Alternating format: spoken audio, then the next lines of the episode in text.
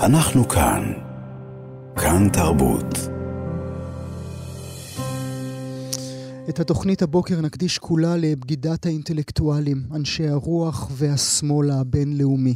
המראות והקולות המגיעים אלינו מן העולם, ההפגנות, ההתבטאויות, העמידה לצד חמאס, ההתעלמות מהטבח שעברה ישראל, חוצים כל גבול וכל תחום תרבות. עם הפרופסור פניה עוז זלצברגר אנחנו נדבר על השמאל העולמי שבגד בשמאל הישראלי. עם מנכ"לית מוזיאון תל אביב, טניה כהן עוזיאלי, על בגידת אנשי האומנות שמסרבים להכיר באסון שעבר על ישראל. נדבר גם על רשתות השידור ברחבי העולם, על עולם הספורט, גם שם קבוצות כדורגל גדולות ומוכרות לא עושות לנו נחת, ועל הרשתות החברתיות. שם הפייק ניוז והאנטישמיות, והאנטישמיות חוגגת. אבל את הבוקר הזה אנחנו נפתח קודם עם המשורר והמתרגם, רפי וייכרט, שיקרא עבורנו את בדיקה. בדיקה. כמו לפני שנים, כשהיית קטנה, גם הלילה ניגשתי לשמוע שאת נושמת. עבשות שקטות ברקע המזגן, אדבות עדינות בחלל החדר, אושר שאינו מובן מאליו. שעון על קורת הדלת, אני מתמקד רק בו. צללית של אב, אבוקה של חרדה. אבוקה של חרדה. כך רפי וייכרט נודה לו על השיר הזה שקרה עבורנו. כאמור, מאזינות ומאזינים, את המשדר הבוקר אנחנו מקדישים לבגידת השמאל, אנשי הרוח, אנשי התרבות הבינלאומיים בישראל. נפתח תחילה עם הסופרת וההיסטוריונית, הפרופסור פניה עוז זלצברגר, ונתמקד בעולם האקדמיה. שם ראינו מוסדות חינוך מפוארים, יייל, הרווארד, קולומביה, שפשוט מסרבים לגנות את התקפת חמאס, ובכלל על בגידת השמאל העולמי. הפרופסור עוז זלצברג, שלום לך. כן, גואל, שלום, בוקר טוב. תוד... קודם כל, תודה שהבאת את קולו של אה, בועז שרעבי בתחילת הדברים, שמחבק לי את הלב. תודה על זה. מחבק את כולנו. את יודעת... בא קצת, בא קצת לצרוח, נכון? אה, קראתי את ניסן שור שכותב אני כועס על מי שחשבתי שהם כמוני. קראתי את לילך וולך שאומרת כל מה שמתחשק לומר לשמאל הבינלאומי זה fuck you. ובאמת, נכון. הכעס הוא גדול. כן, כן. תראה, אני, אני אספר לך מה אני עושה ומה מה תחושתי ומה ניסיוני לבצע ב, בימים הקשים האלה. כי קל מאוד להיכנס לטנטרום, והאמת היא שכל לילה אני בעצמי נכנסת לטנטרום. יש לי חשבון טוויטר שעובד אה, בשבועיים האחרונים כמו חמ"ל קטן, צנוע, אבל בכל זאת מגיע למאות אלפי אנשים באירופה ובארצות הברית, חלקם הגדול מזוהים עם השמאל. אגב, לא כל מי שמזוהה עם השמאל הוא שמאל, לא מבין מה זה שמאל. Mm-hmm. המצב לפעמים מעורר אה, פלצות, אה, ואתה נתת את הדוגמאות של הקמפוסים האמריקאים, אה, שם אגב לא מדובר באינטלקטואלים, המילה אינטלקטואל גדולה מאוד על האקדמאים והסטודנטים. בליגת הכיסוס האמריקאי שהתייצבו כעדר אוטומטי לצד חמאס. כן יש אנשי אומנות מובילים, אנחנו ראינו את העצומה, חלקם אני אה, מספקת ביריקה בפרצופם, והכרתי אותם אה, לא מן היום, כמו ג'ודית באטלר. אחרים, למרות תמיכתם בפלסטינים, אמורים להיות אנשים הומניסטיים, ועד עכשיו כואב לי בלב לראות את גיבורי התרבות שלי, מייק לי, mm. רוברט וויאט mm. ואחרים חותמים mm. על העצומות האלה. יש עצלות אינטלקטואלית איומה בשמאל הפרוגרסיבי המערבי לא מהיום. תלות אינטלקטואלית, אה, לפעמים זו מחמאה לחלק מהם. אה, צריך לחלק, צריך להבחין, צריך להבחין. ראשית, אני רוצה להרגיע את, ה, את הטנטרום שאני עצמי מתפרצת בו לפעמים. אני אפילו השוויתי כניסה קרקעית, התנגדות לכניסה קרקעית לעזה, להתנגדות לפלישה לנורמניה. Mm-hmm. יש, יש טנטרומים, יש, אנחנו כולנו לא במיטבנו בימים האלה, אבל היפרבולות לפעמים. אפילו השוואות מופרזות, אה, מתבקשות אה, מתוך אה, זעקת לבבינו. אבל תראה, צריך לעשות מספר הבחנות. מאוד מאוד חשוב לראות שחלק גדול מן תומכי המפלגה הדמוקרטית וחלק גדול גם מתוך המחנה הפרוגרסיבי בארצות הברית, ואני ממליצה על מעקב על חשבון הטוויטר של ישראלי יקר שמכונה וושינגטון אקספרס, שמביא את הנתונים. חלק עצום מן השמאל, לרבות הפרוגרסיבים בארצות הברית, תומכים בישראל ולא בחמאס. חשוב לומר את זה. חלק גדול מן השמאל ההומניסטי המודע באירופה תומך, בעיקר בגרמניה, אבל גם בצרפת, גם בבריטניה, תומך בישראל ולא בחמאס. חשוב מאוד לומר את זה. אנחנו נאלצים להתמקד באנשים שבחלקם הם מובילי תרבות, בעיקר מתחום האומנות. לא רק, גם באקדמיה, גם בכירים באקדמיה, לא כולם, שהחליטו שהם, אה, שהזדהות עם הפלסטינים זהה להזדהות עם חמאס לכל דבר ועניין. Free Palestine, ההאשטג, הסיסמה האינטרנטית שמשמעותה אה, חד-ממדית, אין כאן הרבה מקום לתמרון, Free Palestine, פירושו kill ישראל. מים אל ים, אה, לחסל את היהודים. הרבה אנשים מבינים את זה, הרבה אנשים בשמאל שעדיין נותר הומניסטי, הוא מודע לעצמו, מבינים את זה. אני לא מדברת על אה, אה, מיליוני הטרולים החמאסניקים, ויש כאלה. לא רק בוטים, אלא טרולים ממש, חלקם מן העולם הערבי, חלקם מן העולם המערבי, שתומכים בחמאס, ואיתם אני לא נלחמת מן החמ"ל האינטרנטי שלי. אין מה להילחם בהם. כן, מה יש להילחם על ליבם ועל תבונתם של אנשים ששייכים לשמאל ההומניסטי, mm. שרוצים להגדיר את עצמם כשמאל הומניסטי. וכאן יש עם מי לדבר. יש עם מי לדבר, למרות הכל. יש עם מי לדבר, למרות הכל. ותשמע, בעיקר הגרמנים, אני רוצה להגיד שחבריי הרבים באקדמיה הגרמנית, בעולם התרבות הגרמני, אה, באמת עומדים מאחורינו בדרכים, דיברתי לא מזמן עם אה, פרופסור בכיר וידוע בשנות ה-80, קרוב לשנות ה-90 לחייו, שחי בברלין והולך. אה, להפגנות התמיכה בישראל בשער ברנדנבורג מדי יום ביומו. כל מי שנוצר את הנרטיב הגרמני ההומניסטי של 70 אה, השנה האחרונות, mm-hmm. עומד לצד ומבין. ישראל, תשמע, גם צריך להגדיר מה זה ישראל כאן, כן, לצד ההומניסט לצד השמאל הציוני השפוי בישראל. אבל את עצמך לא איבדת חברים? לא היו לך אנשים שהיית בטוחה שהם בחבר'ה שלך, שהם במיליה שלך, שפתאום אמרת לעצמך, רגע, אנחנו בכלל לא, אנחנו בכלל לא באותה, אנחנו לא, אנחנו לא על אותו דף בכלל.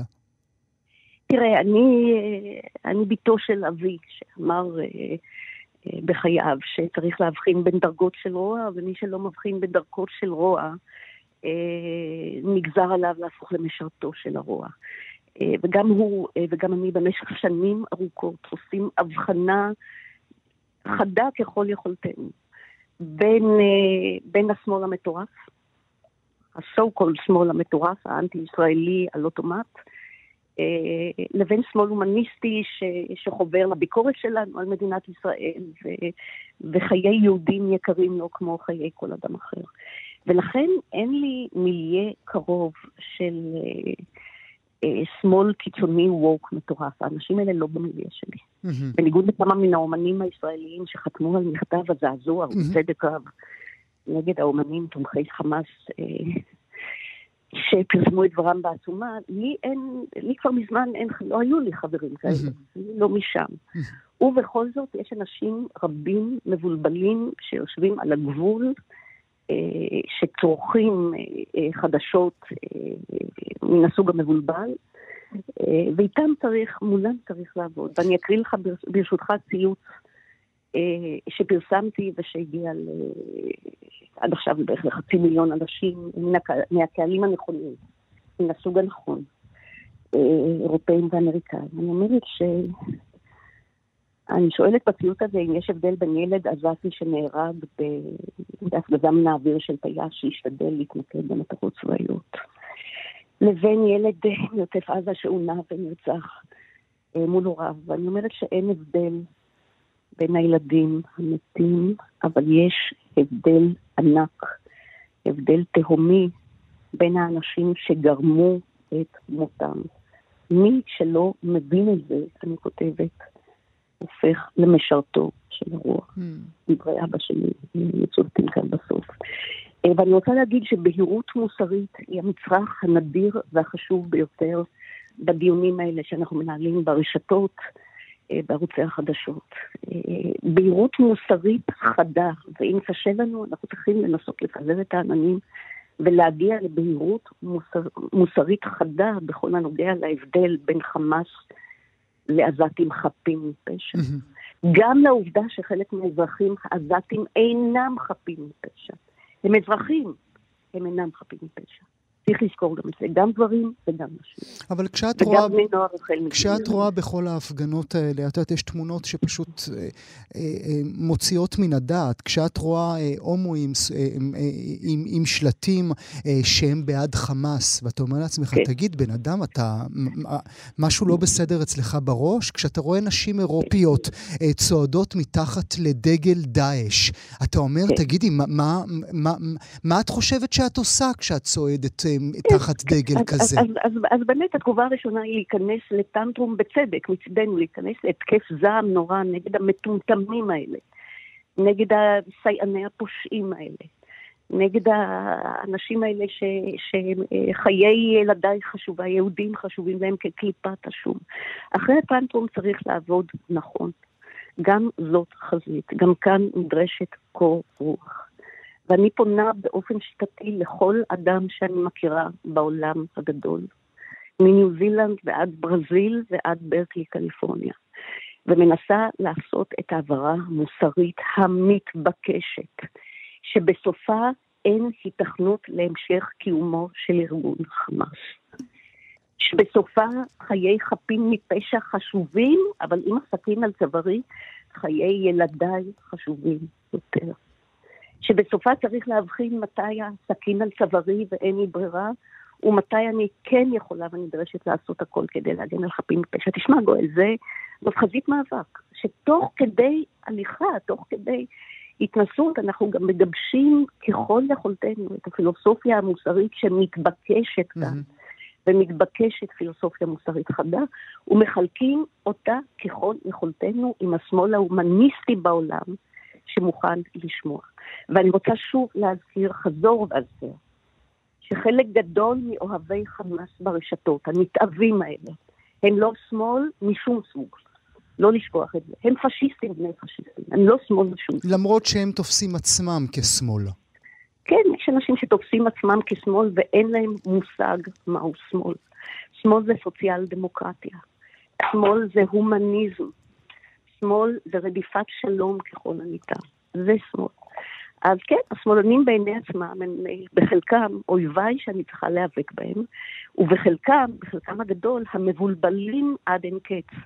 אותם אירופים, ערביים, שוחרי טוב, המבולבלים עד אין קץ, שמנסים לחשוב שהם בצד הנכון. שמפגינים את מה שאני קוראת עצלות אינטלקטואלית בלתי נתפסת. ומול האנשים האלה אני, אנחנו משתדלים לעבוד אה, ברשתות ובתקשורת ככל הניתן. אנחנו נגיד לך אה, תודה, הפרופסור פניה אני זלצברגר. מבקשת, אה, גואל, ברשותך, כן, לחזור על הציטטה האחת של אבא שאני מבקשת לחזור עליה. עמוס עוז אמר לפני כעשר שנים, מי שלא מבחין בין דרגות של רוע, נידון להיות משרתו של הרוע. נדרש להבחין כיום בין דרגות של רוע, וזאת דרישה ראשונה במעלה מכל מי שרואה את עצמו שמאל מוסרי או אדם מוסרי בעולם. תודה לך. הפרופסור פניה עוז ולצברגר, תודה שהיית איתי הבוקר. אנחנו כאן, כאן תרבות, במשדר מיוחד ביום ה-18 של מלחמת שבעה באוקטובר, על בגידת השמאל ואנשי הרוח והאומנות בעולם. אנחנו מדברים היום, כבר עסקנו השבוע במכתב שפרסמו אומנים בינלאומיים, ביניהם הצלמת נן גולדין, האומנית קארה ווקר, החוקרת הפמיניסטית ג'ודית באטלר, בו הם התעלמו לחלוטין מהטבח שעבר על ישראל בשבעה באוקטובר, וכתבו, אנו עומדים בסולידריות עם העם הפלסטיני. עולם האומנות בישראל, שהיה עמום מהפרסום, שחרר מכתב משלו, בו הם כתבו לחותמים, אתם עושים דה-הומניזציה לכולנו. ועכשיו גם איגוד המוזיאונים ומנהלי המוזיאונים בישראל מפרסמים מכתב בו הם דורשים ממועצת המוזיאונים העולמית, אי-קום קוראים להם, לגנות את הטבח שביצע חמאס. הם כתבו, אנו מפצירים בכם לעמוד בעוז בערכי האנושיות וליברליזם. בין החותמים גם מנהלת מוזיאון תל אביב לאומנות, טניה כהן עוזיאלי, שנמצאת איתי הבוקר. שלום לך. שלום, גואל, שלום. האם את מופתעת, טניה, מכל המתחולל בשבוע האחרון בעולם האומנות, או שאת אומרת, אני מכירה את האנשים האלה, אי אפשר היה לצפות מהם ליותר מדי? אמ, זאת שאלה טובה. כי מאוד קיוויתי שהפעם זה יהיה אחרת, כי בכל זאת הפעם זה אחרת. אה, לכן אה, הייתי רוצה להגיד לך, אני מופתעת. אבל לא באמת. אבל לא באמת. אני מודה שלא באמת. אני מאוכזבת, אני נבגדת, אני מרגישה שאנחנו לבד. בכלל, אני חושבת שעולם התרבות ועולם ההומני שדוגל בהומניזם פה בארץ הוא לבד mm-hmm. ובודד ומבודד. אה, וזה מאכזב וזה כואב. זה חתיכת ש... סתירה, נכון, טניה? זה ממש סתירה, כן. זה, זה יותר מאשר מאכזב. זה ממש אה, יחד עם הכאב הבלתי נסבל שכל אחד מאיתנו חווה היום, ההרגשה הזאת ש... או העולם המקביל שלנו, שאני אפילו לא הייתי אומרת מקביל, שעולם שאני חושבת שאני שייכת לו, שהוא חלק ממני, עולם שדוגל בהומניזם ובערכים של שוויון וזכויות אדם, ודברים שאנחנו הרגשנו שבשנה האחרונה הם היו בסכנה, לכן חרטנו אותם יותר מאשר על בגללנו, אנחנו הדבקנו אותם על הקיר של המוזיאון, mm-hmm. כדי שלא נשכח אותם, וחשבנו שאותו עולם יהיה איתנו. ו... והנה לא, ו...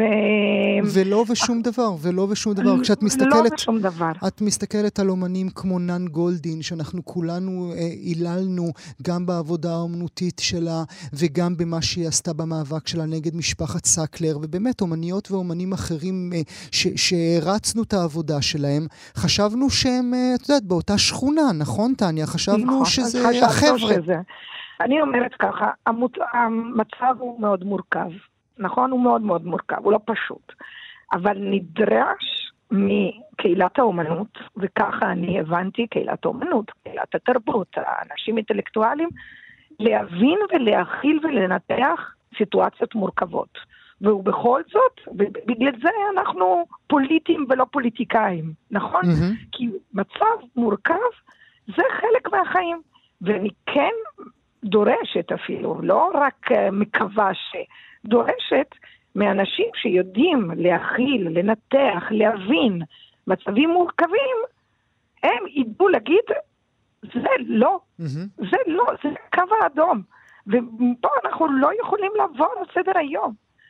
אני באמת חושבת שזה הם, תפקידם של אינטלקטואלים בעולם, mm-hmm. לנקוט עמדה. ושזה לא קורה, אז אתה לא רק שזה לא ש... קורה, אלא אפילו הפוך, אלא, אפילו אלא, אלא מתהפכים עלינו. קחי אותי ברשותך אל מאחורי הקלעים של המשרד שלך, טניה. אה, את בוודאי מקבלת אה, אה, אין סוף טלפונים מאומנים מרחבי העולם, אולי את בעצמך מתקשרת אליהם. מה את באמת שומעת?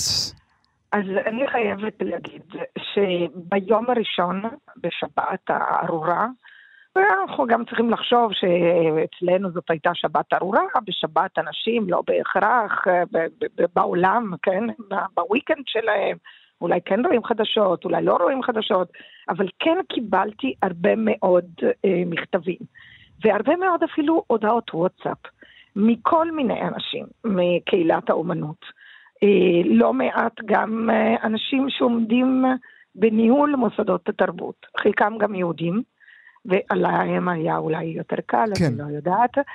אה, חלקם לא, חלקם... למרות שבמקרה של גולדין ובטלר, נכון, כנראה שגם שאנשים יהודים זה לא משנה. גם אייל ויצמן. אמ, אמ, ובאמת אה, ישר כתבו לי, וזה היה מאוד מאוד מרגש. אמ, ואז אני חייבת להגיד שהמשכתי עוד לקבל, ואיפה השקט היה רועם? בפורומים. כלומר, בעוד שאני קיבלתי אה, הודעות אישיות מאנשים, בפורומים, נגיד, יש לי קבוצות וואטסאפ של מנהלי מוזיאונים, או של כל מיני פאנלים שהשתתפתי בהם, אותם אנשים שכתבו לי באופן אישי, אה, כל כך mm. באופן מרגש, מול האחרים לא הם לא העזו. לא העזו. Mm. עכשיו אפשר להגיד, טוב, רצו לכתוב משהו אישי, אבל אני רוצה רגע לעשות איזושהי הקבלה. לפני, אני חושבת, חודש וחצי, אני כבר לא זוכרת, הייתה תאונת, אה, היה רעידת אדמה במרוקו. וגם אני פתחתי וכתבתי מכתב אישי אה, למישהי שם, וגם אה, אמרתי אם אנחנו יכולים לעזור ליצירות אומנות, או לשלוח מישהו וזה. אבל אז גם בקבוצה שבה אנחנו שותפות, גם כולם כתבו, ואז אני גם הוספתי באותה קבוצה את המסר שלי.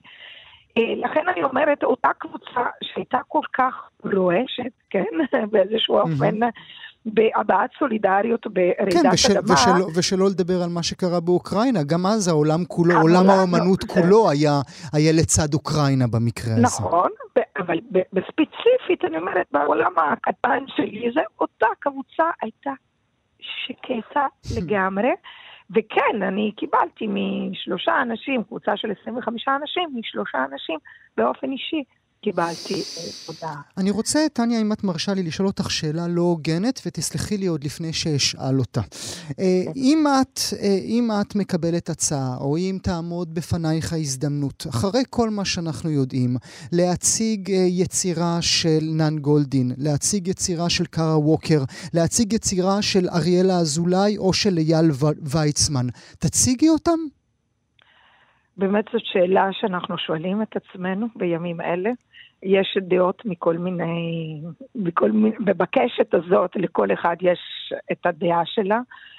אני לא יודעת להגיד לך בצורה חד משמעית לא, אבל אני כן יכולה להגיד לך שהרבה מאוד מהנקיטת העמדה הזאת החד צדדית בא מהמון אמ, חוסר תום לב, אבל גם המון חוסר ידע והמון זה שאנשים פונים לכל אחד. יכול להיות שאני אבקש מנן גולדין, אם אני אציג אותה, שתעשה איזשהו statement, שתגיד mm. משהו, ש, ש, ש, שתראה לי שבאמת עומדת מאחורי כל המאבקים שלה, וזה לא מס שפתיים. Mm-hmm. יכול להיות שזה יהיה הדרך, לא יודעת, בואו נראה איך אני ארגיש בעוד uh, כמה כן. זמן. אנחנו, אם זה יעבור שאנחנו פעם. לתוך, לתוך הדבר הזה, וגם קשה להתנהל לתוך האירוע הקשה הזה. ממרינה אברמוביץ, שמעת משהו? היא אמורה כן, להציג כן. תערוכה גדולה אצלך? היא אמורה להציג תערוכה, היא הייתה בקשר עם האוצר, סרג'ו, היא לא יצרה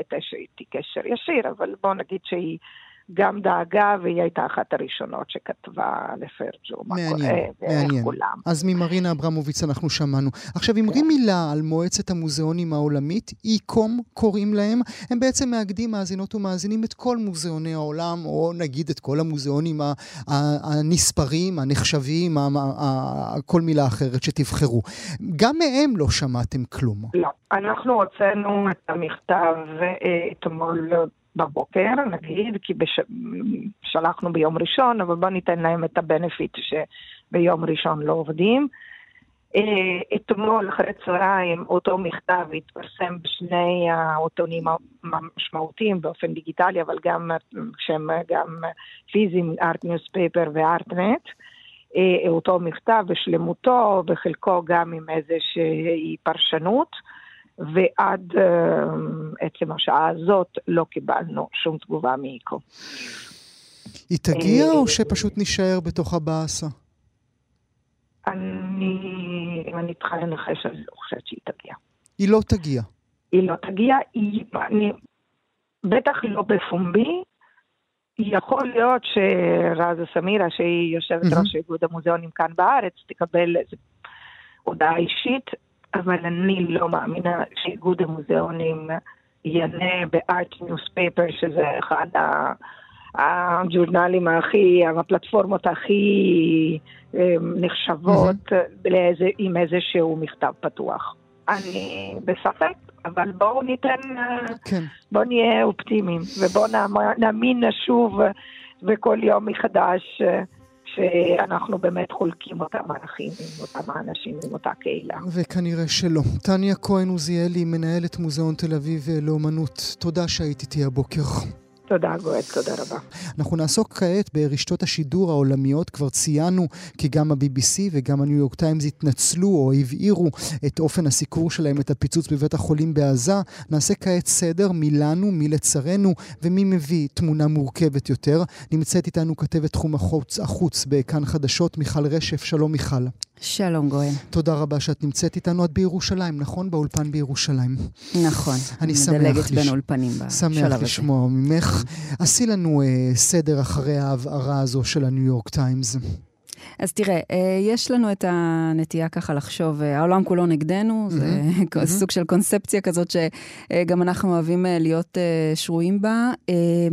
אבל תראה, העובדות הן שהתמונה הרבה יותר מורכבת. אנחנו רואים את זה מתחילת המלחמה הזאת. שמשהו קורה בכלי התקשורת הבינלאומיים שלא ראינו אותו עד עכשיו, אוקיי? אנחנו רואים ממש מהרגע הראשון היה סיקור נרחב ב, בכל כלי התקשורת בעולם כמעט, אה, למה שקרה כאן, לזוועות הטבח של שבעה באוקטובר. רשתות שלחו לכאן כתבים זרים, את בכירי המגישים שלהם, לבוא ולראות במו עיניהם מה שקרה כאן, ואלה באמת הכותרות שיצאו מכאן בימים הראשונים. כשלאט לאט התחלנו להבחין באיזושהי חזרה לדפוס קצת יותר mm-hmm. מוכר וידוע, לפחות של חלק מכלי התקשורת. ציינת את BBC, ציינת גם את הניו יורק טיימס, תכף נדבר עליהם, אבל... כן, ראינו איזשהו שינוי, בטח ברגע שהמצב פה התחיל להיות קצת סטטי, כלומר עדיין אין כניסה קרקעית, אבל מצד שני כבר הטבח של 7 באוקטובר... מאחורינו, אה. מאחורינו כבר שבועיים בדיוק, ולכן כל האקשן, נקרא לזה ככה, נמצא ברצועת עזה, ולכן אנחנו רואים בימים האחרונים אה, באמת יותר אה, מיקוד שם, כלומר, הסיפורים ההומניטריים שמגיעים אה, משם. בואו נשמע, בוא נשמע אולי דוגמה ממש מהיומיים האחרונים. אה, לסיקור התקשורתי, איך, איך זה נראה בעיני העולם. בואו נשמע מתוך שידורי רשת CNN. Every day of this war has brought pain, pain no parent wants to ever live through. Every 15 minutes in Gaza, a child is killed, aid groups say. More than 1,500 children killed so far in a war that's only just beginning. Hospitals in Gaza are crumbling. Everything is running out, from surgical equipment to medicine. We need power. We need access to clean water. This doctor says without basic services, this will be a humanitarian catastrophe. כן, הם אומרים, הכתבת של רשת CNN מתחילה בלתאר את הכאב של הורים שאיבדו את ילדיהם, כאב שהיא אומרת, אף הורה לא רוצה לחוות, מספרת. בכל 15 דקות נהרג ילד בעזה, אה, כך לפי ארגוני סיוע, יותר מ-1,500 ילדים נהרגו עד כה במלחמה שרק החלה. אחר כך אנחנו שומעים כתבת של רשת פרנס אה, 24, בתי החולים בעזה מתפוררים, הכל אוזל. מספר שם רופא, אנחנו זקוקים לחשמל, לגישה למים נקיים, בלי שירותי בסיס זאת תהיה קטסטרופה הומניטרית, וזה בדיוק מה שאנחנו רואים בימים האחרונים. נאמר היום בבוקר, ככה, אתה יודע, הכותרות בעיקר סביב אה, סוגיית החטופות, שחרור החטופות, mm-hmm, אבל, mm-hmm. אבל כן, הסוגיה ההומניטרית מאוד מאוד גבוה בראש סדר העדיפויות של עיתוני העולם. ואם אנחנו ככה מנסים לראות מי בקבוצה בעדנו, מי בקבוצה נגדנו, אה, זה פחות או יותר... אה, אני לא בטוח שהדיווחים האלה ששמענו עכשיו mm-hmm. הם נגדנו, מיכל. נדמה לא, לי שאם לא. את היית בגאזה, גם את היית מדווחת באותה צורה, אם זו נכון, התמונה שהיית רואה מולך. נכון, אגב, צריך לומר, אותם כתבים, רוב כלי התקשורת, כלומר, לא נכנסים כל כך עיתונאים זרים לרצועת עזה, בטח לא ללא ליווי של הצבא, אה, ו- ומה שהם מסתמכים עליו זה בעצם חומרי סוכנויות ידיעות, שמגיעים מכתבים שמוצבים שם דרך קבע, כתבים שהם גם חלק מהאוכלוסייה הפלסטינית mm-hmm. שחיה ברצועת עזה, כלומר, זה חומרים שהם מקבלים מצד, אה, מצד נקרא לזה שיש לו אינטרס, כן, בדיוק. כן, שזו ההישענות שעליו דיבר הניו יורק טיימס, נכון? נשענו יותר נכון. מדי על המקורות העזתיים, ולא יכולנו לבדוק בעצמנו, אז תסתמו את הפה שלכם, מה זה... בדיוק, מה... אז, אז, אז, פה, אז פה יש נקודה באמת מאוד מעניינת, כי כל השנים... במבצעים צבאיים אה, שישראל עשתה בעזה, בכל מיני תקריות כאלה ואחרות, עיתונאים ברחבי העולם הסתמכו על משרד הבריאות העזתי, שהוא משרד הבריאות הפלסטיני, משרד, משרד בריאות שנשלט בסופו של דבר בידי חמאס. על ידי חמאס. אמ, ומה שקורה כאן הוא בעצם אולי איזושהי התפכחות ואיזושהי הבנה, שאגב ראינו גם במלחמה באוקראינה לצורך העניין, בסדר? איזושהי התפכחות, איזושהי הבנה שאולי צריך uh, לשים את הדברים בקונטקסט, וזה מה שראינו עם הניו יורק טיימס. זה קורה סביב, נזכיר אולי למאזינים שלנו, זה קורה סביב הסוגיה של הפצצת בית החולים mm-hmm. אל-עלי בעזה, uh, מה שהתחיל מכותרות ו- והודעות פוש. של 500 מתים. של 500 הרוגים במתקפה ישראלית על בית חולים. אצלנו קצת התמהמהו לטעמי עם התגובה.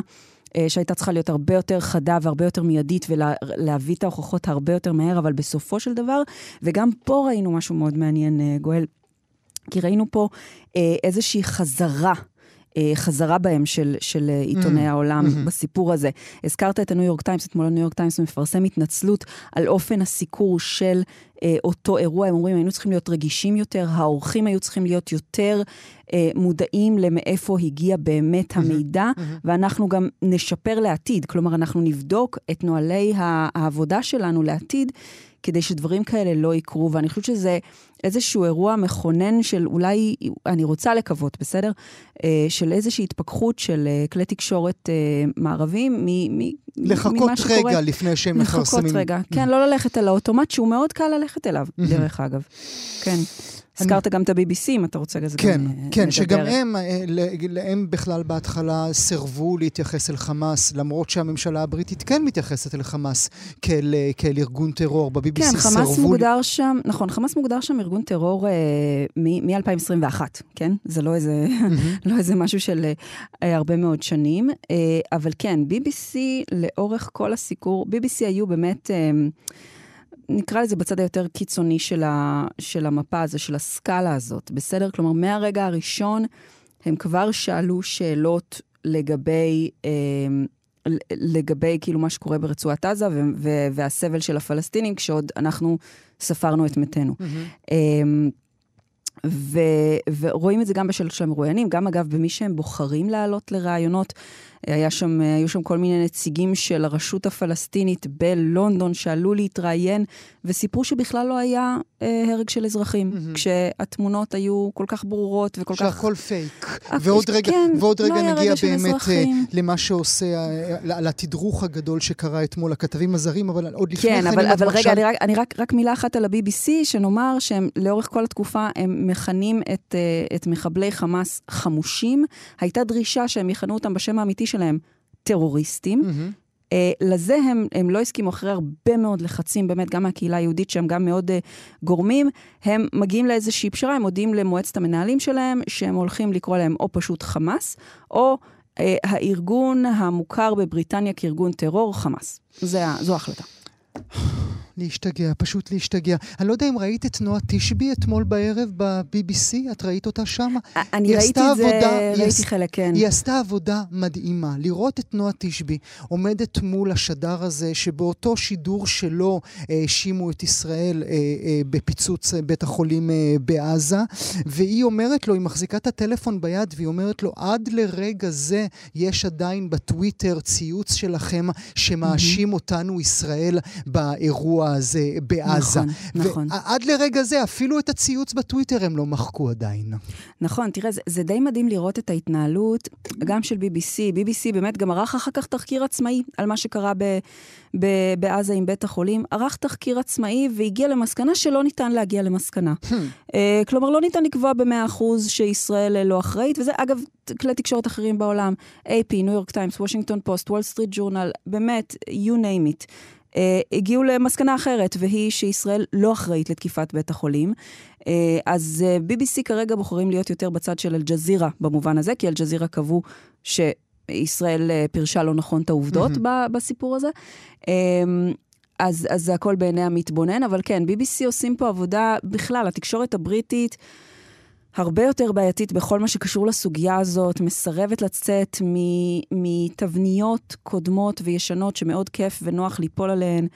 אמ, בזמנים כאלה, ואני לא אומרת פה שלא צריך להראות את הסוגיה של, של המשבר ההומניטרי בעזה, ואני לא אומרת שלא צריך להראות את הצד הפלסטיני. לא, בוודאי שכן. חשוב, בוודאי פשוט צריך לשים את הדברים בקונטקסט. אני כן. רוצה אולי uh, לסיום לדבר איתך על תמונות שראיתי אתמול, שהתחילו uh, להסתובב ברשתות החברתיות. רואים אולם, מיכל, mm-hmm. אולם מלא אדם, כן. uh, של עיתונאים מכל רחבי העולם, שמחזיקים את הפנים שלהם, ועל סף בכי יש... יש רבים, ש, יש רבים שבוכים אפילו. נכון. לאן את לוקחת? תני, תסבירי לי את מה שראיתי.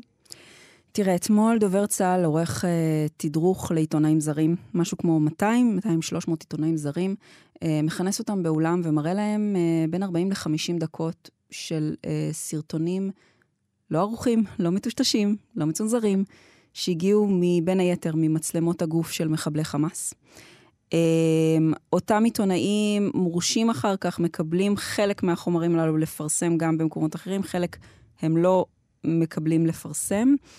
אמ, מחמת הזוועות, אני רק יכולה אה, לנחש. ס, אני, סגרו אני אותם ניסיתי... בחדר? תראו את הזוועות בעיניכם, ואל כן. תצאו מכאן עד שיגמר הסרט? אה, אני לא יודעת אם זה היה ברמה הזאת, אני מניחה שמי שרצה לצאת יכל לצאת, אבל, אבל הכוונה הייתה באמת להגיע לאנשים שבשטח, שבסופו של דבר מעבירים את התמונות האלה לכל העולם, ולהגיד להם, תסתכלו, תפקחו עיניים, תסתכלו, תראו מה קרה כאן ב-7 באוקטובר, כל מה שיקרה מכאן והלאה הוא נגזרת של מה שקרה mm, כאן ב-7 mm, באוקטובר mm. ביום שבת. כלומר, כל מה שיקרה לעתיד, קחו אותו בקונטקסט הזה. דיברתם, אתם שהייתם, uh, סיקרתם את דאעש, mm-hmm. ואת דאעש באסיה ובוקו חרם באפריקה, ואת המאבקים של מדינות העולם בארגונים הללו. תסתכלו מה קורה עם חמאס, כי זה לא שונה, אפילו יותר גרוע. אני שוחחתי עם עיתונאי אחד כן, שהיה שם. כן, איך הם הגיבו? אה, הם, אה, תראה, אה, חלקם נמצאים פה כבר באמת כמעט מהיום הראשון ללחימה, חלקם גרים פה, מוצבים פה דרך קבע, אתה יודע, מכירים mm-hmm. פחות או יותר. היה הלם, היה הלם מה, מהדבר הזה. אני לא חושבת שזה דברים שהם לא ידעו קודם, אבל לבוא ולראות, גם, גם חלקם, אני באמת, אני ניסיתי לחסוך מעצמי, ואני אחסוך גם מהמאזינים את התיאורים שלהם, של מה שהם ראו. זה זוועות, זה זוועות שהמוח האנושי לא יכול להבין אותן, לא יכול לקלוט אותן. אמ, והם נחשפים לזה בעיקר כדי ש, ששם, בתוך אותה... אה, בתוך, במערכות ב, שלהם. ב, במערכות שלהם, ב, בלב פנימה, mm. בסדר? של אותה כתבת, של אותו כתב, תהיה הבנה עמוקה יותר של למה אנחנו עושים את מה שאנחנו עושים עכשיו. Uh, וזה קורה אתמול בעצם. Uh, מעניין אם זה ישנה משהו. נודה לך. על השיחה הזו, מיכל רשף, כתבת תחום החוץ בכאן חדשות. תודה שהיית איתי הבוקר. תודה רבה, גואל. תודה. כאן uh, תרבות מאזינות ומאזינים במשדר ביום ה-18 של מלחמת שבעה באוקטובר. על הרשתות החברתיות נדבר כעת, על הסכנות הטמונות בהן בימי מלחמה, על שטף הקונספירציות שזורם מכל עבר ועל אנטישמיות.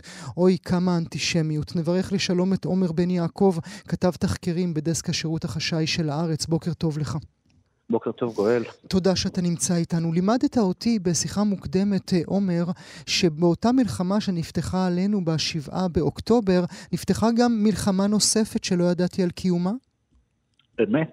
בעצם אנחנו המון שנים נמצאים בעולם שבעצם עבר דיגיטיזציה, ו- ואנחנו חיים בעולם שהוא גם פיזי וגם דיגיטלי, ובמקביל בעצם לחדירה הפיזית של מחבלי חמאס לישראל, ליישובי הדרום, לבסיסים בדרום, אנחנו רואים בעצם גם חדירה דיגיטלית של נקרא לזה סוכנים דיגיטליים של חמאס uh, לרשתות ולשיח הישראלי.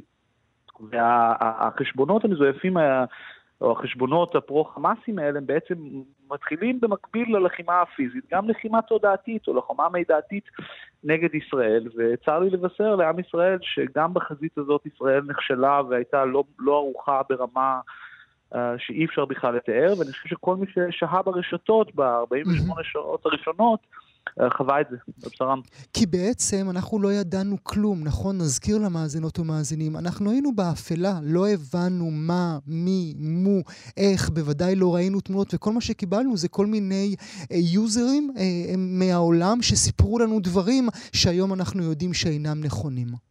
גם, זה גם קרה. קרו המון דברים, אבל הנקודה הראשונה שאמרת היא החשובה. בעצם היה שתיקה. שתיקה ישראלית, ולתוך הוואקום הזה של חוסר תגובה של הממשלה ושל דובר צה"ל נכנסו המון גורמים, שחלקם גורמים חדשים וחלקם גורמים מאוד מאוד ותיקים. זאת אומרת, אז גורם אחד הוא באמת, נקרא לזה מנגוני תעמולה של חמאס, או של, של אנשים שקשורים לחמאס, uh, שהם ממש נכנסו לפעולה ובאמת הפיצו מידע, uh, ממש, זאת אומרת, הסרטוני סנאף של הרציחות והחטיפות, הסרטוני תעמולה של, של פיוט צה"לי מושמד על ידי בעצם מחבלי חמאס. אבל גם אנחנו רואים עוד כוחות מצטרפים למסיבה הזאת, ואנחנו רואים לדוגמה חשבונות uh, שקשורים לאיראן, או חשבונות שהם פרו-איראנים, או רשתות שאנחנו מכירים שהן קשורות לאיראן, בעצם נכנסות לפעולה גם, ומהדהדות בעצמן תעמולה uh, חמאסניקית, אבל גם יותר מזה, שמשם כנראה נוצר כל הקונספירציית צה"ל בגד. Mm. זאת אומרת, כל הרעיון הזה שצה"ל לא היה... הם התחילו את זה? זה לא הגיע מיוזרים ישראלים? אנחנו לא יודעים עוד להגיד. אנחנו יודעים להגיד במאה אחוז שחשבונות הן ישראליים והן חשבונות שקשורים לאיראן הדהדו בשעות הראשונות, בעיקר ב-48 שעות הראשונות, את הנרטיב לפיו לא היה מחדל, אלא היה בגידה. זאת אומרת, כוחות שמע... ישראלים שעזרו לטרור החמאסי לטבוח בימינו. לחלוטין, לחלוטין. זה היה התיאוריית קונספירציה, השב"כ ידע ולא עשה שום דבר, אמ"ן ידע ולא עשה כלום. הצבא שמנוהל על ידי האליטה השמאלנית ידע ולא כלום בשביל לדפוק את ביבי. גם צריך להגיד, גם היו ההפך, כן? זאת אומרת, גם היו, היו גם חשבונות שאמרו ביבי בגד בשביל אה, לדפוק את המחאה ולגרום לצבא לצאת טמבלים. אז, אז בעצם אבל כל הנרטיב הזה, שהוא נרטיב שאפשר לחשוב עליו כאין על מי לסמוך, כולם נגדנו, כל מה שאומרים לכם הוא לא נכון, הוא נרטיב שמהודהד או נוצר ומהודהד על ידי איראנים, אבל גם על ידי, צריך להגיד את זה, אנשי ימין בישראל. אה, כל ה... כל העולם של מה שנקרא מכונת הרעל נגד, נגד המחאה.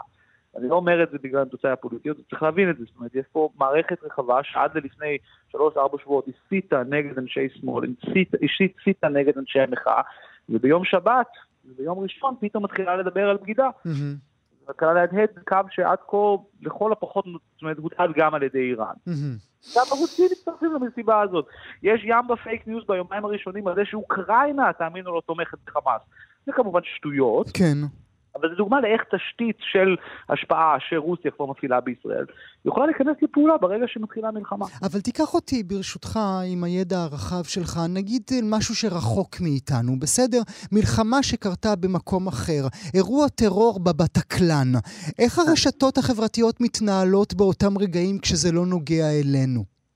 אז זו שאלה מאוד טובה. בעצם מאז הבחירות, הבחירות של טראמפ ב-2016 נוצר איזושהי מגמה של לנסות בצור, בדרכים כאלה ואחרות לפקח על מה שקורה ברשתות ולכל הפחות לנסות להגביל הפצה של מידע שהוא נקרא לו שקרי או מידע שהוא מסית, כן? אז נגיד אחרי אירוע כמו הירי בבטקלן, אז יש לכל הפחות איזשהו התכנסות בתוך הרשתות החברתיות, אם לא ממש פנייה רשמית מגורמים צרפתיים, כן? ו- ו- ויש איזו מגמה של אנחנו על זה, אנחנו מנסים לרסן, אז אולי אנחנו לא פועלים הכי מהר, אבל אנחנו הרשתות אחראיות על זה. מה שקרה בשנה האחרונה זה בעצם איזשהו תהליך הפוך. הדוגמה הכי חזקה או הכי ברורה לזה היא, היא בעצם X או טוויטר. בעצם אילון מאסק, בעודו לוקח פיקוד על טוויטר וקונה טוויטר, בעצם מבטל שנים, שנים של מנגנוני disinformation, או מנגנוני ניטור תוכן זדוני. ובעצם היום אנחנו נכנסים למלחמה הזאת שהרשת, אחת מהמשמעותיות, בעצם אין עליה שום ניטור וממש עברה רגרסיה. אז, אז אם בעבר היה קצת כאוס ביום יומיים הראשונים, בדרך כלל היו מצליחים להתאפס את זה. Mm-hmm. היום אנחנו בעולם שאין בעצם מי שיכול להתאפס את זה, ואני חושב שיש שם נקודה פוליטית מעניינת. זאת אומרת, לא סתם נתניהו ומאסק גם היו בקשר, זאת אומרת, לא סתם זאת אומרת, גם מאסק וגם נתניהו וגם הרבה אנשים, נקרא לזה, בהיגיון הפוליטי הזה, נהנים מזה שהרשתות הן כאוס, והם מרוויחים מזה, או כלכלית, כמו אילון מאסק, או פוליטית, כמו נתניהו ובן גביר.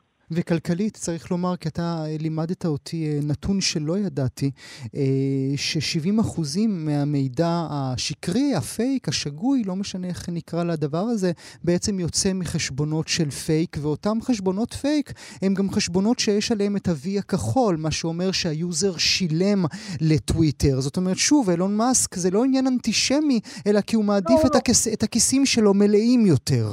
מאה אחוז, ואני חושב שהדוגמה הזאת של המודל הכלכלי של, של, של טוויטר החדש, שבו האימות, ה-V הכחול, זה לא דבר שניתן, נגיד לי, כי אני עיתונאי, פעם באמת היה לי, או לעיתון הארץ, כי אנחנו עיתון, אלא ניתן למי שמוכן לקנות. והדבר הזה אה, אה, עשה, זאת אומרת, אי אפשר לתאר כמה נזק זה עשה, כי בעצם מיותר לציין שאני לא הולך לשלם, כן? אני לא משלם לטוויטר, ולכן אני איבדתי את האימות שלי, אני כבר MAV. מצד שני, אם ניתן לקנות את זה, כל סוכני הפייק באשר הם ישר רצו לקנות, וזה מה שאנחנו רואים. ושזה נותן להם credibility, נכון? זה כאילו... נותן להם credibility, אבל יותר מזה, גואל, זה עכשיו במסגרת הניסיון לתמרץ אנשים לקנות את זה, גם הם מקבלים תעדוף, טוויטר מתעדפת את מי שמשלם. תסביר, תסביר תעדוף, זאת אומרת שרואים אותם יותר מאשר את מה שאני מצייץ. 100%. גם הם נראים אמינים, למרות שהם לא, וגם המערכת, האלגו עצמו של טוויטר, מקדם אותם על פני הציוצים שלי. למרות שאני עיתונאי, ואני מפרסם דברים שאני בודק, חשבונות שנראים אמיתיים ולא בודקים שום דבר, מקבלים תעודה הרבה הרבה יותר גדולה. וזו דוגמה נורא יפה לאיך בעצם, זאת אומרת, מנגנונים שפעם נועדו למתן את המצב הבמילא בעייתי, בוטלו. אז זה, זה לא רק המצב הבעייתי שהיה, זה מצב הרבה הרבה יותר חמור ממה שהיה. אנחנו יודעים שהרשתות במילא מתעצפות חומרים מזעזעים שמקצינים אנשים, כן? הסרטי סנאפ האלה כן. במילא נהיים ויראליים, כן? כן. אולי אה, מילה לסיום. תגיד לי, מה בכל זאת אפשר לעשות, או שאנחנו הפסדנו במלחמה הזאת? תראה, אנחנו הפסדנו בקרב ואנחנו לא חייבים להפסיד במלחמה. אני חושב שאחת מהתובנות החברתיות האדירות שיצאו מהמלחמה הזאת זה שמדינת ישראל יש לה אובססיה לטכנולוגיה שהיא גדולה יתר על המידה, אנשים איבדו את השכל הישר. אני מאמין מאוד גדול בשכל הישר האנושי, ואני חושב שהפתרון ל fake news ו disinformation וההשפעה היא בעיקר חינוך ואוריינות דיגיטלית. אנשים חייבים להפעיל שיקול דעת בסיסי וטריוויאלי, אז לא כל אחד יכול להיות חוקר, אבל ברמה הכי בסיסית, אם אתם לא יודעים מי הבן אדם, אם הבן אדם לא מסביר מאיפה הסרטון או הטענה מגיעה, אם אין מקור שניתן לבדוק אותו, אל תאמינו ובטוח אל תשתפו. זה, זה מדהים כמה הפעלת הקריטריון, האם יש לזה מקור, פותרת בעיות של disinformation. אם אין מקור, לא להאמין, לא להעביר. ופשוט לסתום את הפה, נכון, עומר? האמת שכן, כאילו, תסתמו את הפה וגם... פשוט תסתמו את הפה רגע. כן, כן, זה גם מדהים שאנשים לא מבינים שעכשיו נגיד, אני רואה את זה המון סביב הסברה, שזה נושא כן חשוב היום, זה אין ספק, יש פה, הרגע הציבורי פה הוא אדיר, ברמה בינלאומית חשוב להסביר את מה שקרה אל מול כוחות שבפירוש מכחישים את זה, וזה דבר מזעזע. אנשים מפיצים כל כך הרבה מידע, שהוא גבולי נכון, או אולי לא נכון, או אולי יתברר כנכון, והדברים האלה בסוף יתפוצצו לנו בפנים, ואני באמת, אני ממש מבקש מאנשים, גם אם אתם חושבים שאתם עושים את זה מטוב, גם אם אתם חושבים שאתם עוזרים לישראל, אם אין לזה מקור, אם אתם לא יודעים מאיפה זה הגיע, ואתם לא יכולים לאמת שזה אמיתי, אל תשתפו ואל תאמינו, כי אי אפשר לדעת. עומר בן יעקב, לעונג, תודה רבה לך שהיית איתי הבוקר. אנחנו כאן, מאזינות ומאזינים, במשדר מיוחד לציון ה-18 של מלחמת אה, שבעה באוקטובר, אחרי שעסקנו בעולם האקדמיה, עולם הסביבה, עולם האומנות, עולם החדשות ועולם הרשתות החברתיות, נלך כעת אל הספורט, ובעיקר אל עולם הכדורגל. גם שם ישראל נבגדת, גם שם קבוצות חשובות בעלות אה, כוח עצום לשינוע ושינוי דעת הקהל העולמית פשוט התעלמו מכל מה שקרה כאן בישראל ב-7 באוקטובר. נברך לשלום. שלום את כתב חדשות החוץ יואב זהבי, מגיש התוכנית העולם היום בכאן 11. שלום יואב. שלום, שלום גואל. אנחנו מדברים ספורט, אבל אנחנו בעיקר מדברים כדורגל, כי שם הכוח האמיתי, ובעצם אתה מלמד אותי, יואב, שאני צריך לחלק בין ארגוני הכדורגל לקבוצות ולאוהדים. כן, נכון, אלו בעצם אה, שלושת הרגליים אולי של, אה, של העולם הזה, ומה שראינו בעצם בשבוע, שבועיים האחרונים, מבחינת התגובות, מבחינת הגישה אה, לישראל, אה, לפלסטינים. אז אה, תראה, בגדול, אפשר להגיד שהעולם במקרה הזה תומך בפלסטינים, עולם הכדורגל. אה, זה במקרה הפחות טוב, במקרה היותר טוב עושים סימטריה למעשה בין המעשים אה, של חמאס אה, לתגובה הצבאית של ישראל, אה, מעט מאוד מועדונים או ליגות או ארגוני אוהדים בעצם תומכים בצד הישראלי אה, ומגנים במפורש את המתקפה של חמאס. אז אה, אה, אני בדרך כלל אני מסתכל על שני מקרי מבחן מעניינים בהקשר הזה. הליגה האנגלית, הפרמייר ליג, שזו בעצם הליגה הנצפית ביותר בעולם וגם החביבה ביותר על קהל האוהדים הישראלי. ומצד שני הליגה הגרמנית, שגם היא נחשבת ליגה מאוד גדולה וגם די נצפית כאן בישראל, לא כמו הליגה האנגלית, אבל אכן ליגה חביבה למדי ואהודה. שמצד אחד אפשר לראות בפרמייר ליג, שוב, במקרה הפחות טוב אה, סימטריה ככה בין המעשים של חמאס אה, לתגובה הישראלית, ובמקרה פחות פחות טוב, mm-hmm. באמת עמידה איתנה לצד הפלסטינים. מנגד בגרמניה אנחנו רואים שוב ושוב שיש התייחסות מפורשת וגינוי למעשים שעשו חמאס בישראל. אמ, אז בוא רגע ניגע בארגונים עצמם, למשל בליגות עצמן. אז אם תיקח את הליגה האנגלית, את הפרמייר ליג, לקח להם כמה ימים בעצם. להוציא הודעה מסוימת שמתייחסת בכלל לעניין הזה. בהודעה שהם הוציאו, הם אה, עשו סימטריה כן. בין המעשים של ישראל. רצח חפים מפשע, מין משהו כזה. אמ, כן, מתנגדים לרצח חפים מפשע משני הצדדים. חלק מהמועדונים היו צריכים להגדיל בעצמם ולגנות באופן מפורש את חמאס. אז ראינו מעט מאוד מועדונים עושים את זה, אני יכול למנות לך שניים מהם למשל, אחד זה קריסטל פאלאס, והשני זה צ'לסי, זה שני מועדונים לונדונים, היו עוד כמה מועדונים שעשו את זה, אבל הם, הם למעשה, הם היו צריכים למעשה להגדיל ובעצמם להודיע על ההודעה של ה Premier League שהם מגנים באופן מפורש את מעשי חמאס. עכשיו, בעיניי, במקרה של ה Premier League זה קורה מכמה סיבות. Mm-hmm. אולי הסיבה המרכזית היא הכסף כסף. הגדול מאוד mm-hmm. שזורם לליגה הזאת ממדינות ערביות. כן. כן. Mm-hmm. למשל, אה, אלופת הליגה האנגלית ואלופת אירופה גם, מנג'סטר סיטי, היא קבוצה שנמצאת בבעלות אמירותית mm-hmm. של חברה מאיחוד האמירויות. אה, קבוצה נוספת, ניו קאסל, שגילוי נאות זו הקבוצה שאני אוהד באופן אישי הרבה מאוד שנים, היא נרכשה לפני כשנתיים על ידי חברה סעודית. אה, מי שמחזיקה בזכויות השידור של הפרמייר ליג בעולם הערבי היא חברת ביאן ספורט, שזו חברה קטארית. ואתה יכול להניח שמדובר פה, כן, בכסף מאוד גדול של מיליארדים, אפילו עשרות מיליארדי דולרים, ומן הסתם יש כאן חשש של הפרמייר ליג לאבד את התמיכה הכלכלית הזאת, שהופכת את הפרמייר ליג למעשה למה שהיא. איזה עולב, לק... איזה עולב, יואב. פשוט כן. כל מה שאתה אומר זה עולב העלובות. כן, ושוב, אנחנו צריכים להבין שמדובר באמת באחד ממותגי הספורט החזקים ביותר בעולם mm-hmm. היום. עכשיו בואו ניקח למשל, נלך ונסתכל על זה במקרו, בצורה רחבה אפילו יותר, ניקח את התאחדות הכדורגל האירופית, וופא, שהיא למעשה מנהלת את כל הכדורגל באירופה, גם של נבחרות, גם של קבוצות. אז היא למעשה שתקה, שתיקה מוחלטת במשך כשבוע, עד שנרצחו שני אוהדי כדורגל שוודים בבלגיה, במה שבבלגיה מכנים פיגוע טרור של דאעש. רק אז הם הגדילו ואמרו שיערכו דקה דומייה במשחקים בינלאומיים בנבחרות, ששם ציינו גם את מה שקרה בבלגיה, שוב, שני אנשים נהרגו שם, וגם את מה שקורה בישראל בעזה. אבל, יש גם, מ... אבל יש גם אמצע במה שאתה מספר לנו, אה, יואב, נכון? כי קודם הם אמרו שהם קודם יעשו את הדקה דומייה רק לבלגים שנרצחו, ואחרי שקמה איזושהי מהומה, הם אמרו, אוקיי, אז נעשה גם, ליש... גם לישראלים שמתו בטבח וגם לבלגים האלה. נכון, אחרי לחץ מאוד גדול, לא, אבל לא מתייחסים במפורש ב- לישראלים שנהרגו בטבח, מתייחסים למה שקורה בישראל ובעזה. אין התייחסות מפורשת וגינוי של חמאס במקרה הזה, אלא התייחסות שאומרת אנחנו מתנגדים להרג אזרחים. זה הסיפור. כלומר, אין כאן התייחסות לזוועות שחמאס עשה, שזה בעצם מה שישראל מנסה להציג לעולם, זה הנרטיב שלנו, ואנחנו רואים התעלמות מאוד, לא מוחלט, אבל התעלמות מאוד גדולה בנושא הזה. עכשיו בוא נלך למשל לגרמניה. Mm-hmm. גרמניה באופן מסורתי, אה, אתה יודע את זה ודאי כמוני, אה, לוקחת אה, ככה בקדושה וברגישות מאוד גדולה את האחריות ההיסטורית שיש לה על מה שקרה בשטחה mm-hmm. ובשטחי אירופה בימים הנוראים ההם. אנחנו יכולים לראות כיצד זה חוזר, זה חודר, סליחה, גם לעולם הכדורגל.